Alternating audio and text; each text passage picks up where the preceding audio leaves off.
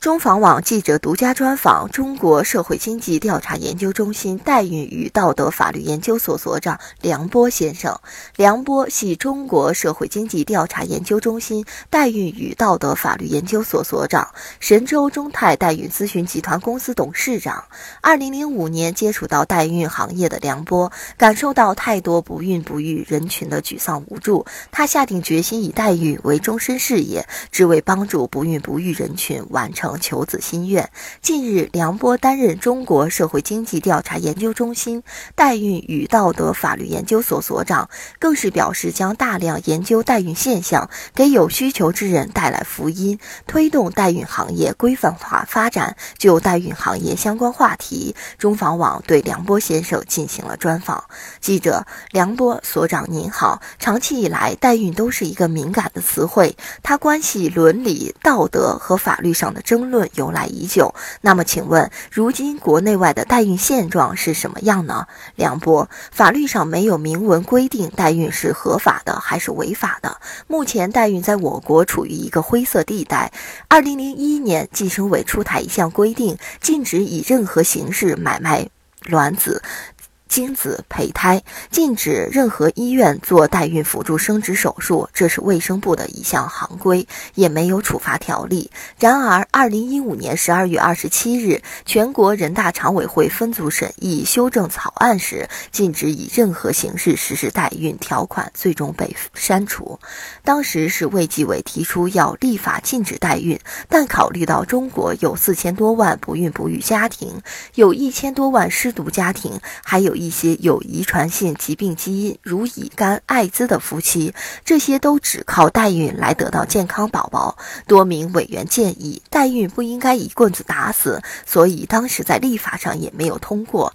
目前代孕在我国虽处于既不合法也不违法的灰色地带，但是这个事实却是存在的，而且代孕产业链相当庞大。在百度上搜索代孕，各式各类的代孕公司出现很多，国家没有一个完善的制度去约束他们。三百多家代孕公司中，真正做事的只有那么几家，不做事的人，甚至是直接骗人的人有很多。所以目前我们国家的代孕现状和环境非。常令人担忧，值得政府关注重视，关注这些不孕不育的弱势群体。记者，您是在怎样的机缘下接触到代孕这个行业，并且把它当做终身事业来做的呢？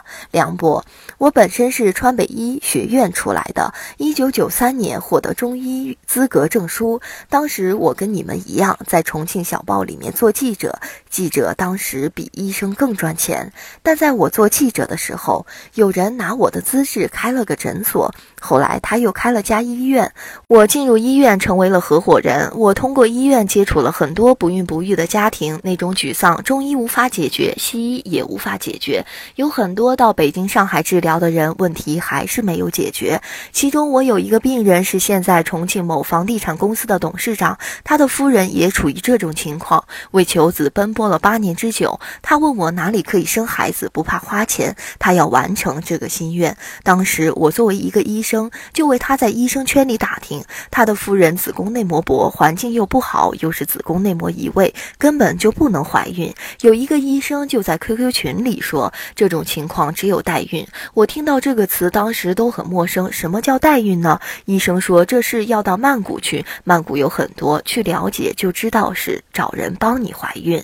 当时我内心的疑问就跟现在的老百姓一样，找别人代孕，最后是不是他的？基因是不是他的儿子啊？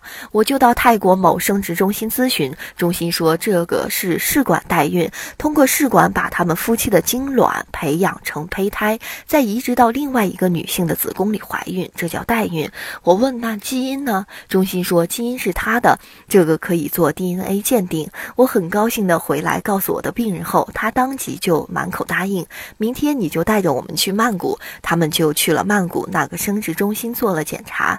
对方医生给他们安排了详细的调理周期，包括打助排针的流程。九个月后，他有了孩子，请我去吃满月酒。我去了之后，当着一百桌人的面，他们夫妻抱着孩子跪在那里，递了十万块钱。当时是二零零五年，十万块钱是什么概念？这是真的感激。这件事促使了我从事代孕行业，我一定要把代孕这个事情做好，要为更多有这样痛苦的家庭做好服务。记者，据了解，中国社会经济调查研究中心成立了代孕与道德法律研究所。您作为所长，能否说一下研究所未来在哪些方面着手研究，推动代孕行业的发展呢？洪波，中国社会经济调查研究中心成立代孕与道德法律研究所。首先考虑到让我当所长，因为我是在国外成立的代孕公司，可以综合国外的代孕公司相关信息，将国外对代孕公司的政策合法化和不合法化之处集于一体，在我们中国国内进行信息搜集、调研，形成数据，建立巨大的数据库，成为有关部门立法和执法的基础。这是研究所第一步要做的。第二步。要做的是，要建议职能部门打击打着代孕幌子行骗、拿钱不做事的机构。有一个很大的案例，之前广州有代孕妈妈早产生下双胞胎，中介不管，客人不要，代孕妈妈出不了院。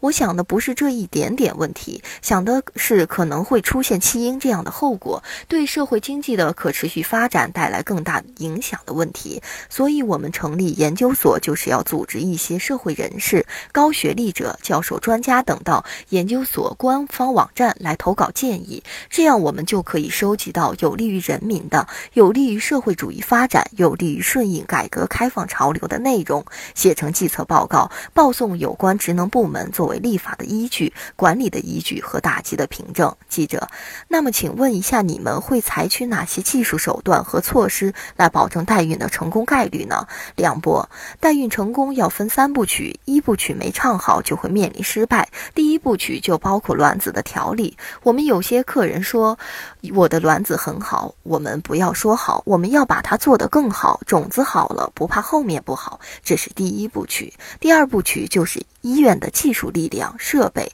取卵、培培养、胚胎和移植，这就是技术。第三部曲就是移植后的保胎措施。简单的说，打个比方，有如农村现在插秧。